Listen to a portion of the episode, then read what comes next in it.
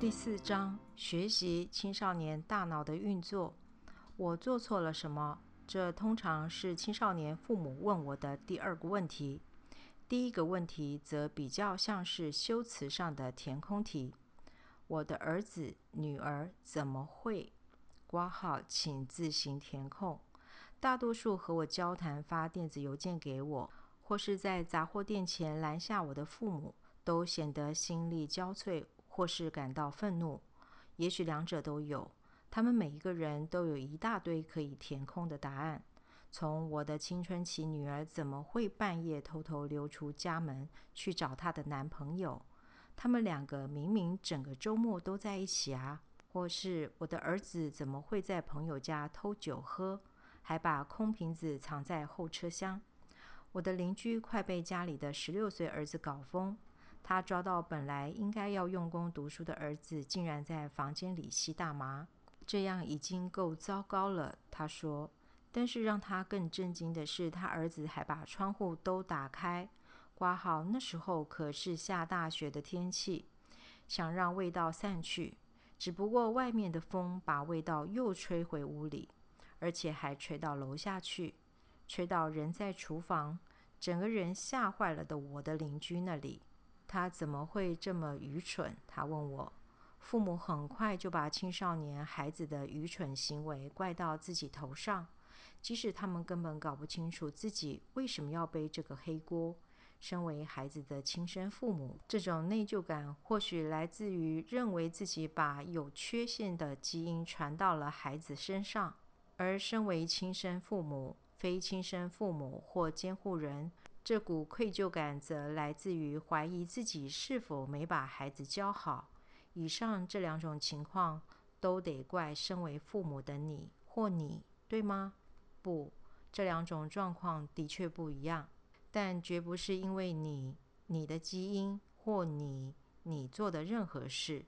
或你、你没做的那些事才会让事情变成这样。当然也不是因为这些青少年或青少女不知被什么击中头部，然后第二天起床忽然变成从青春期星球来的外星怪物。青少年之所以与众不同，是因为大脑在这个发展阶段拥有两股不寻常的力量。他们的大脑比任何其他年龄阶段更有能力，却也更脆弱。虽然青少年的学习速度非常快，但是这时期的大脑也不断在消除灰质和修剪神经元，这两件事可以并存的原因就在于神经的可塑性。我还是个青少年时就对大脑充满好奇，在不同地方长大的人，他们的大脑会有什么不一样吗？如果是相同的地方，不一样的成长方式，大脑跟身体其他部位一样，也会根据吸收进去或是接触到的东西而改变吗？我常常陶醉在这些问题当中，直到上大学之后才开始领略其中的答案。我在高中的某个暑假到失智协会位在格林威治的分会里当志工，协助智能或发展障碍的人，其中经常到格林威治失智协会的是几个患有唐氏症的人，他们具备不同的生活自理能力，有些很会游泳，有些还参加剧场的表演，还有一些甚至学会阅读和书写。由于格林威治算是一个颇为富裕的地方，所以这里的失智协会财力雄厚。协会里有几个孩子来自非常富有的家庭。直到现在，我仍然记得当时看见一部豪华礼车载着来上课的孩子时，自己有多不可置信。这些孩子在一个资源极为丰富的环境下成长，这个精心设计的学习环境所带来的影响也充分显现在他们身上。虽然这些孩子具有先天上的缺陷和严重的病症，但是他们充满好奇，也乐于学习。许多孩子的阅读能力和数学程度甚至达到同年龄正常孩子的平均标准。我知道他们不但在失智协会度过快乐的每一天，回家之后也常常接受物理治疗和课业辅导。我在史密斯学院求学时，曾经也目睹同样患有智能和发展障碍，但却无幸在格林威治失智协会里成长的孩子。那时候我每个星期有几个小时在距离史密斯学院几公里远的贝尔乔镇州立学校当义工。这是一间有七十年历史的州立机构，专门收容智力障碍者。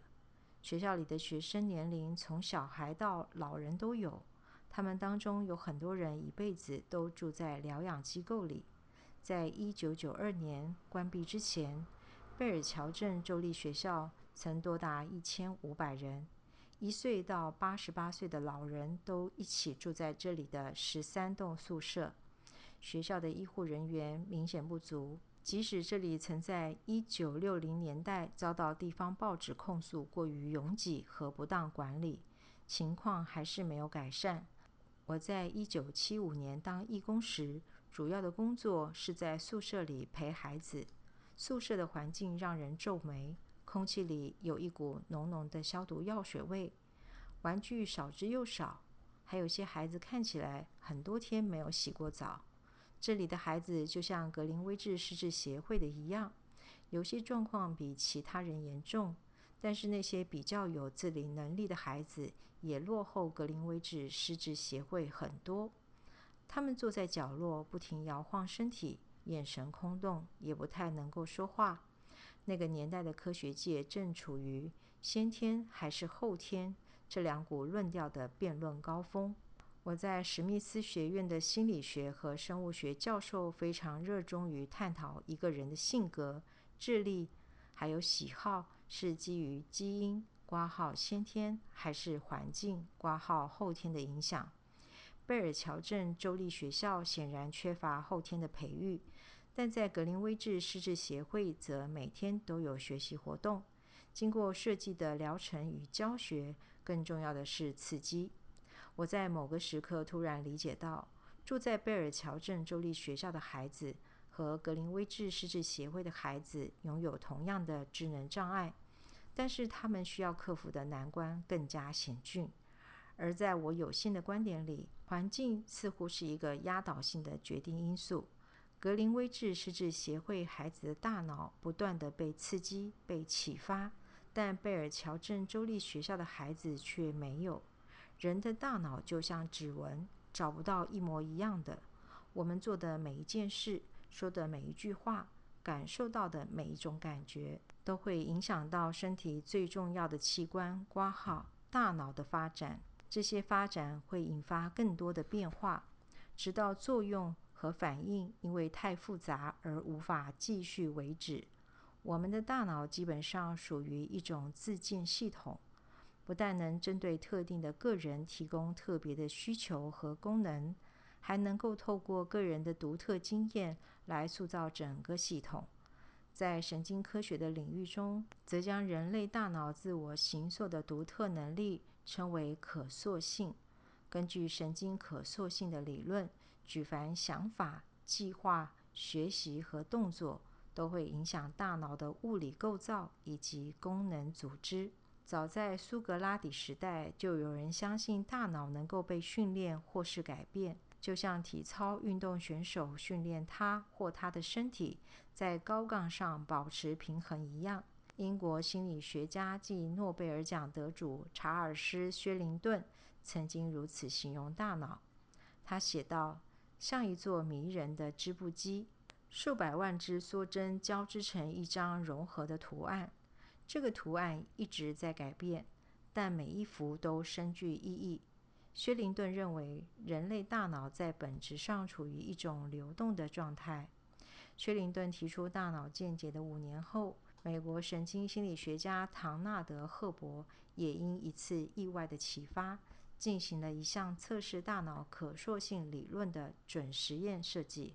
括号指无法随机选择实验对象，而必须利用现有组群所进行的实验设计。这位四十三岁的研究学者从任教的加拿大麦吉尔大学实验室带了几只老鼠回家给小孩当宠物，他让小老鼠在家里自由进出。之后赫伯灵机一动，想要比较这些自由奔跑老鼠和实验室里被关在笼子里的老鼠大脑结构。几个星期后，他把两群老鼠分别放进类似智力测验的迷宫里，结果发现在家随处探索且不受拘束地和彼此及赫伯家人互动的宠物鼠，比被关在实验室笼子里的老鼠的表现明显优异很多。到了一九九零年代后期，研究学者证实大脑的部分改变，包含大脑的尺寸、灰质的体积、神经元的大小、树突的分支，以及每个神经元的突触数量，都与经验和刺激有关。研究学者也得出结论，那就是获得的刺激和经验越多，神经元就越大，树突的树状分支越茂密，突触的数量越多，灰质也更厚。我在一九七七年到一九七八年于史密斯学院就读大四时，在麻萨诸塞大学阿默斯特分校心理学系及电脑资讯科学系任教的尼可·史班奈利教授的指导下，发表了第一篇学术性论文。他当时正进行首创的视觉皮质可塑性实验。之前的研究已经观察哺乳动物在匮乏环境下的生长情形。史班奈利想要知道，在正常的生长环境下，大脑的可塑性是否仍然存在。所以我们在正常的动物机构饲养了一只猫妈妈和它的一窝小猫，并施予所谓回避训练，括号经由厌恶的刺激而阻止或结束某种反应。在一连串的实验当中，安全刺激和不安全刺激会跟两种不同的视觉刺激有关，垂直线和水平线。当小猫咪将安全刺激与水平线或垂直线做连结之后，其脑中视觉皮质的神经元数量会增多。这项刊登在科学期刊的研究结果证实了早期学习会使发展中的大脑构造产生可塑性的改变，或者更简单的说，幼年期的大脑会受到经验的形塑。成人的大脑当然也会受到个人经验的形塑。神经可塑性的研究学者发现到，即使在生命最后的十年里，成人的大脑还是能被重新形塑，只是不似儿童或是青少年那么容易或频繁。孩童的大脑几乎对任何刺激都会产生反应和变化，但是成人的大脑可塑性只会发生在特定的行为之下。例如，科学家就发现伦敦（括号全世界公认最难开车上路的城市）的计程车司机，其大脑中的海马回比一般人庞大，特别是在空间记忆的区域。而必须流畅使用双手的小提琴家和大提琴手则有发达的运动皮质。麦基尔大学的派翠西亚·麦金利曾在几年前进行一项非比寻常的实验，实验中显示学习跳探戈这种包含复杂动作与精细平衡感的舞步，能够增进年龄六十八到九十一岁老年人在两种不同认知领域上的大脑连结。因此，可塑性一词其实只是另一种学习的代名词。在儿童时期的前几年，有一个关键性的可塑期，学习在这段期间变得简单又快速。演化专家认为，这是大脑帮助我们适应特定生存环境的一种机制。这和明印以及小鸭子自然发展出一种紧紧跟随母鸭的敏感强烈偏好具有相同的概念。我五岁时曾经经历过此现象，虽然我当时根本不知道其中的道理。那时候是复活节，我的弟弟才刚出生。或许是因为这样，所以爸妈的朋友才送我一只属于我自己的宝宝，一只刚出生的小鸡。我爸妈其实饱受惊吓，我爱死那全身毛茸茸的小宝贝，也对它无时无刻跟着我在房子里打转感到惊喜。不管是经过厨房和饭厅的门，还是走出门外在院子里绕圈，由于小鸡一出生就和我在一起，所以把我当成他的妈妈。多年之后，我读了童书作家伊士曼的《你是我的妈妈吗》这本书给儿子听。这本书基本上探讨的就是明印现象。书中描述一只刚破壳而出的小鸭子，在鸭妈妈外出找食物的时候离了巢，从此踏上找妈妈的旅程。它问路上遇到的每一只动物和东西，包括小猫、母鸡、狗、母牛、一辆车和一辆超巨大的挖土机，问他们书名上的这句话。幸好挖土机最后把小鸭子高高举起，放回原来的巢中，和它真正的妈妈重聚。当年五岁的我当然是小鸡唯一的妈妈，只是这段母子情很不幸的突然画下残酷的句点。大概是复活节过后一个星期，我刚从幼儿园下课回家，宝贝小鸡也像往常一样跟着我在屋里走来走去。但是这一次我蹦蹦跳跳的穿过厨房和饭厅的门，小鸡来不及跟上，就活生生被门夹死。我也哭了好几天。十三年后，我成了史密斯学院的新鲜人，也在一堂进阶生物课里进行我自己设计的小鸡明印实验。为了让小鸡对声音产生明印作用，我每天播放特定的声音给小鸡听，持续一整个星期。实验的最后一个阶段是让小鸡在一个空间里随处奔跑，然后再播放两种声音给他们听。其中一个声音就是我连续七天都放给他们听的。这时每一只小鸡都跑过来，他们已经明印了这个声音。我会印象如此深刻，是因为我妈那时候刚好来学校看我，还帮我把结果记录下来。那么学习又是怎么产生的呢？年轻大脑和年老大脑的运作模式大致相同，都是借由感官、听觉、视觉、味觉、触觉、嗅觉来接收讯息。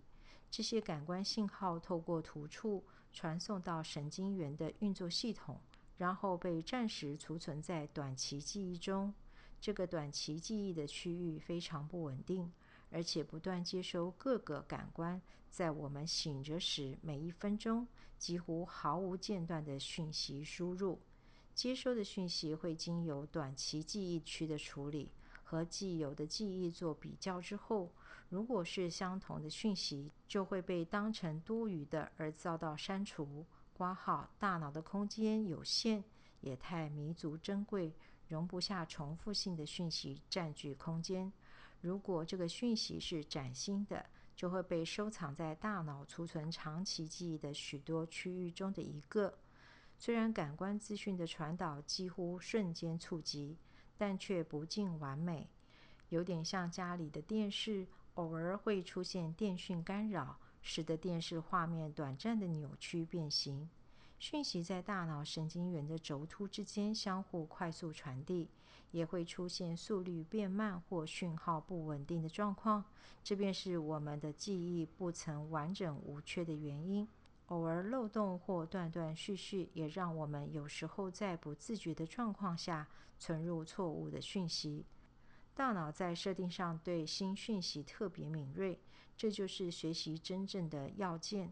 特定神经元之间的活动或刺激越多，突触就越强韧，因此大脑的增长发展正是活动下的产物。而年轻大脑中的兴奋性突触也比抑制性突触多。讯息被重复与重新学习的次数越多，神经元就会变得越强大，之间的连接通道也变得像森林中不断被人走过的小径。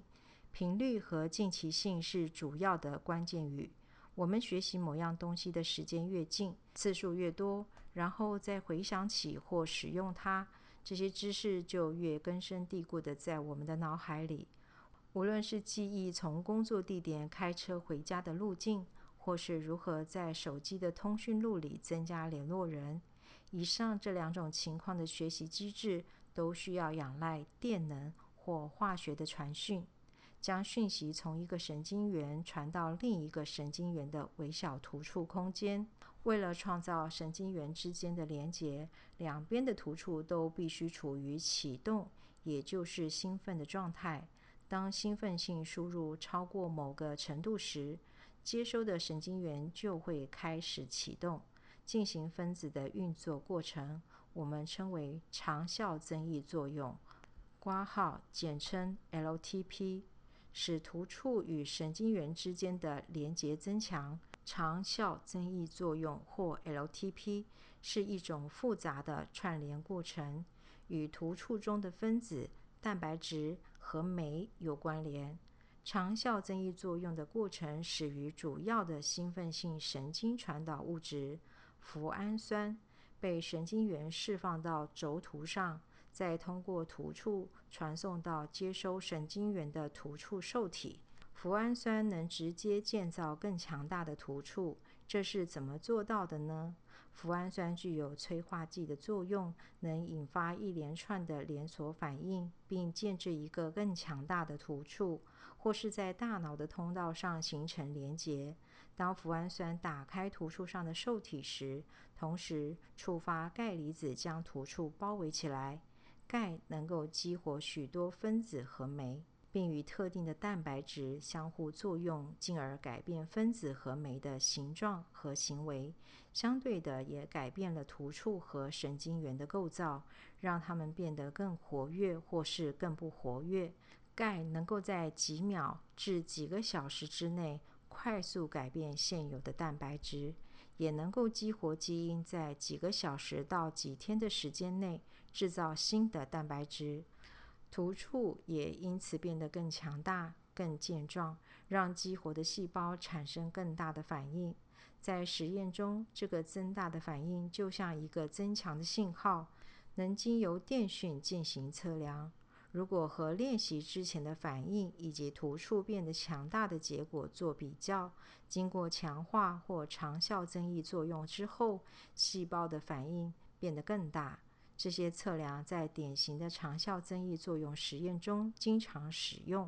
事实上，当你在阅读这些文字时，大脑就已经建构了新的突触。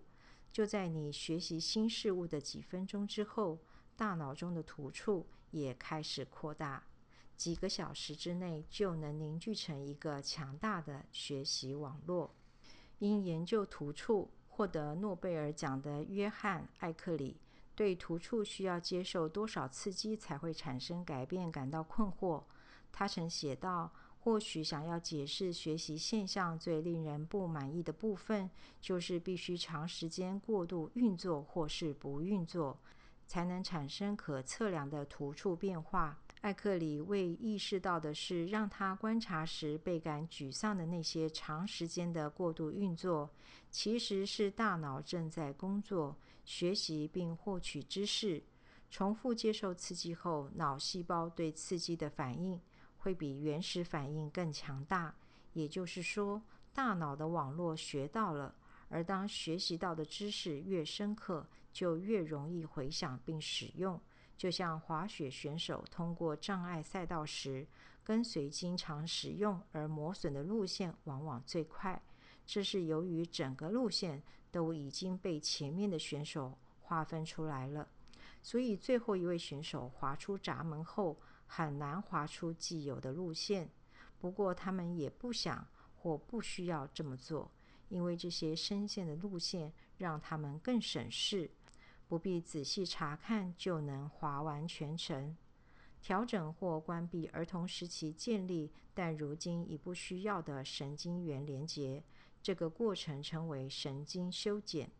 在青春期中期到晚期之间最为频繁。科学家称此时期为神经元的达尔文现象。只有最适合，也就是最常使用的神经元才能存活。有鉴于此时期的大脑尚有许多认知及行为功能尚未发展成熟，为什么灰质这么早就减少了呢？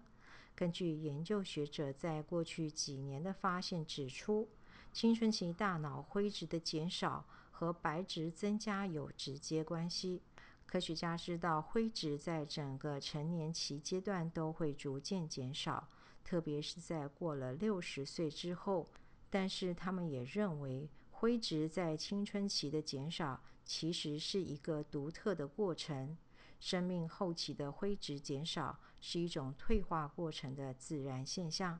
这时候的细胞会缩小并死亡，但青春期的灰质减少则是大脑可塑性所产生的结果，括号用或丢。加州大学洛杉矶分校的研究学者发现，有效的神经元修剪不但能增加大脑的效率，还能延长和加速童年期的神经元生长及之后青春期的强力皮质修剪，而智力的提升可能与此有关。事实证明，少其实是多，这也说明了在青春期一片混乱迷茫当中，青少年的大脑正致力开发出更精简、更有效率的成人心智机器。和儿童及青少年相较，成人的其中一个优势是大脑中有较大量的白质，也就是说他们的大脑区域之间括号例如额叶相互连接的速度比较快。这些科学研究的真正重点在于证实青少年的大脑的确拥有学习能力，但此学习能力不该被视为理所当然。长效增益作用在青少年时期更加旺盛，青春期阶段的动物也显现出类似的结果，它们比成年动物学得更快。科学家想要知道这是否因为处于青春期的动物有更好的突触可塑性，是否源自于大脑中兴奋性突触增加的缘故，因为这是激发长效增益作用的必备条件。科学家观察青春期老鼠及成年老鼠脑部切片的长效增益作用，发现青春期老鼠的长效增益作用力量比成年老鼠好太多。根据重复刺激前后的对照比较，青春期老鼠大脑切片的突触最多增加了 一点五倍，作用的长度也延长许多。也就是说，青少年阶段的记忆能力比成年人更强，记得的时间也更久，这是不容忽视的事实。此阶段更是发现长处、致力于开发潜能的时刻，也是学习和情绪问题最能借由矫正与特殊协助得到改善的时候。我们长久以来一直认为小学阶段的能力测验成绩已为我们的身份画下最后的等号与句点，但完全不是这样。根据确实的研究数据显示，智商在青少年期仍然会改变，而且比任何人预期的还要显著。在十三岁到十七岁之间，有三分之一的人智商维持不变，三分之一的人智商降低。令人意外的是，还有三分之一的人智商明显提升。智商的提升可以借由大脑扫描的变化看出端倪。当语言智商增加时，大脑中央的灰质体积也跟着增加，此区负责语言表达；而当非语言智商增加时，大脑和手部运动相关区域的灰质也会增加。然而，这项研究令人惋惜之处在于没有继续追踪这些青少年在成长期间曾经做了什么，因为我们很想知道如何在青少年阶段让智商增加的秘诀。不过，我们至少已经知道哪些事会让智商降低，这部分之后会再提及。美国科罗拉多大学行为遗传学研究所的研究员最近发现，若与智商较低的儿童相比，高智商儿童有更长的学习时间，他们在这段时间内能够很快地学习新知识。这段延长的学习时间不见得就是智商提升的主因，但的确具有潜在的长期效益。这些讯息必须公布给大众知道，因为青少年必须意识到这是他们大脑发展的黄金时期。光知道这一点当然无法真正帮助我们处理青少年茫然彷徨的大小事，但是有一点非常重要也值得我们谨记的是，虽然青少年的大脑正处于学习巅峰，但是其他部分却有待加强，包括注意力、自制力、执行力以及情绪。所以一次做好一件事这句话很适合拿来时时自我提醒，尽量不要一次说太多指示句。请记得，虽然他们看起来好像可以同时做好几件事，但其实并不擅长。即使只是鼓励他们静下心来思考需要怎么做，什么时候需要去做，都有助于血液流到大脑处理多重事物的区域，并逐渐加强这方面的能力。给予指示或指引出方向也有同样的效果。除了口头上的指示之外，最好替他们写下来，而且限制在一两件事，而非三四五六件。你可以提供阅历或建议他们把每一天的时间表写下来，帮助他们做好时间的管理和事情的安排。定期这么做更可以训练大脑。不过最重要的，或许是所有的事都订立一个规则，这是青少年过度运转的大脑没办法自己做到的。所以请明确的让你的青少年孩子知道每天可以花多少时间上网或传简讯，最好的状况是限制在每天一到两个小时以内。若是他们不遵守规定，就把手机拿走，或限制电脑只能用来做功课。另外也要坚持知道他们的电脑账号以及密码。话虽这么说，但是孩子们当然不会立刻依你你的规定乖乖照做，肯定偶尔或许常常把规定当耳边风。这时候就需要你你来把关，在孩子做功课或是使用电脑时随时关心一下。你你越关心注意，家里的青少年受引诱的机会就越少，而引诱越少，他们的大脑就能学习在不必一直分心的状况下运作。面对青少年男孩和女孩突如其来的情绪风暴时，请先从一数到十之后再处理。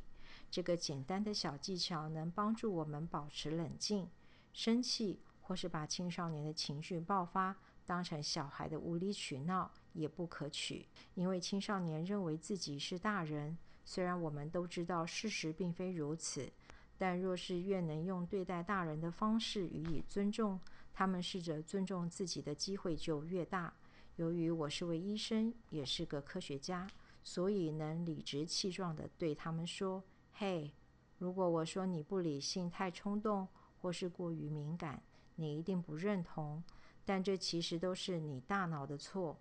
但是等你你阅读完这本书之后，你你也能够这么做，相信我，真的有用。因为我不仅看见自己儿子的转变，也在无数次的高中演讲过后和青少年的交谈中感受到，他们真的对神经科学感兴趣，而他们生活中那些看似莫名其妙的坚持与行为，事实上有其逻辑或道理，只是这当中有一些风险存在。因为这些大脑解释很容易变成青少年的借口和挡箭牌。我的大脑逼我做的，你那偷开老爸的车出门，直到半夜才回家的青少年儿子或许会这么说。这时候你必须回答：错，你的大脑有时候可以用来解释，但不能永远拿来当借口。青少年有足够的知识和自觉性，他们知道自己不是任何人操控的机器，也就是说，他们能够调整自己的行为，更需要为自己的行为负起责任。所以你，你一定要一而再、再而三地提醒他们，大脑科学不是疯狂、愚蠢、犯罪或不道德行为的借口，而是一种解释和行为模式的基础框架。我们也应该鼓励青少年多阅读这部分的相关资讯，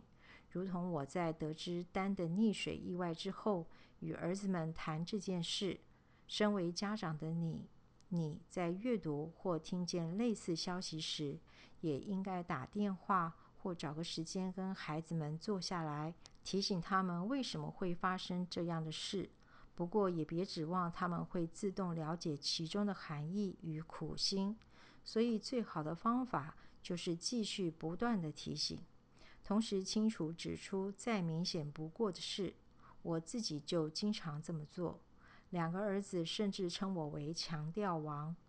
儿童期和青春期之所以拥有高度的大脑可塑性，是有逻辑根据的，因为生存取决于对环境的了解。年轻的大脑必须灵活且具可塑性，以适应生长的环境。大脑突触的增长使青少年宛如感官细胞全开的学习机器，但是他们的大脑信号也很容易偏离正轨。这些急速的成长发展有时候也会造成危险。从进化的角度来看，接受新思想、学习新事物都是生存所需的实用经验。就成人而言，大脑中的髓鞘是让特定信号加速抵达额叶的部分原因，而我们在此以踩刹车来回应这每小时超过一百九十公里的暴冲。当髓鞘逐渐增生时，修剪也同时在进行。这个过程让青少年有一段时间来体验这个世界，找出让他们更快乐、更健康，希望也更有智慧的人生方向。然而，这段微妙平衡的过程也让有些青少年的行为显得莫名其妙而令人不解。就像一位同事告诉我，有个青少年因为车速高达一百八十公里，所以被警察拦下开了罚单，但是这男孩却怒气冲冲，不是因为觉得自己不该被开罚单，他承认车速确实超过速限，而是罚单上写着危险驾驶这四个字。他对他的爸爸吐苦水，说自己明明经过事前计划和仔细思考，他知道自己要做什么，也想好在什么地方做这件事，甚至还挑了一条笔直的马路和一个晴朗的天气。然而形势如此缜密，却还是开车超过一百八十公里。这个明显的思考冲突其实有一个进化的基础理由。英国伦敦大学学院的科学家最近邀请五十九位年龄介于九岁到二十六岁的年轻人参与实验，请这些人猜测某些坏事可能会发生在他们身上的几率。这四十种不幸事件包括长头丝到严重的车祸意外。参与实验者猜测完毕之后，研究员即公布这些不幸事件的真实发生率。同样一批人接着又被要求再次猜测几率，如果几率不像他们原先猜测的那么糟，大多数人都还记得真实发生的数据，但是当真实发生的几率比原先猜测的还要更糟糕时，青少年却无动于衷，完全记不起之前的告知。科学事实证明，大脑中有较多处理正面讯息的区块，负面讯息的处理则主要在前额叶皮质。换句话说，青少年处理负面讯息的能力低于成年人，因此比较没办法不去做危险的事，也比较不像成年人能够从错误中吸取教训。一旦过了青春期，突触的可塑性和学习都需要花更多的心力。如同年轻人最后都会慢慢稳定下来并拥有规律的生活，大脑也是如此。高中曾经是摇滚乐团电吉他手的中年人，想在四十五岁重拾往日风采可能会有些困难，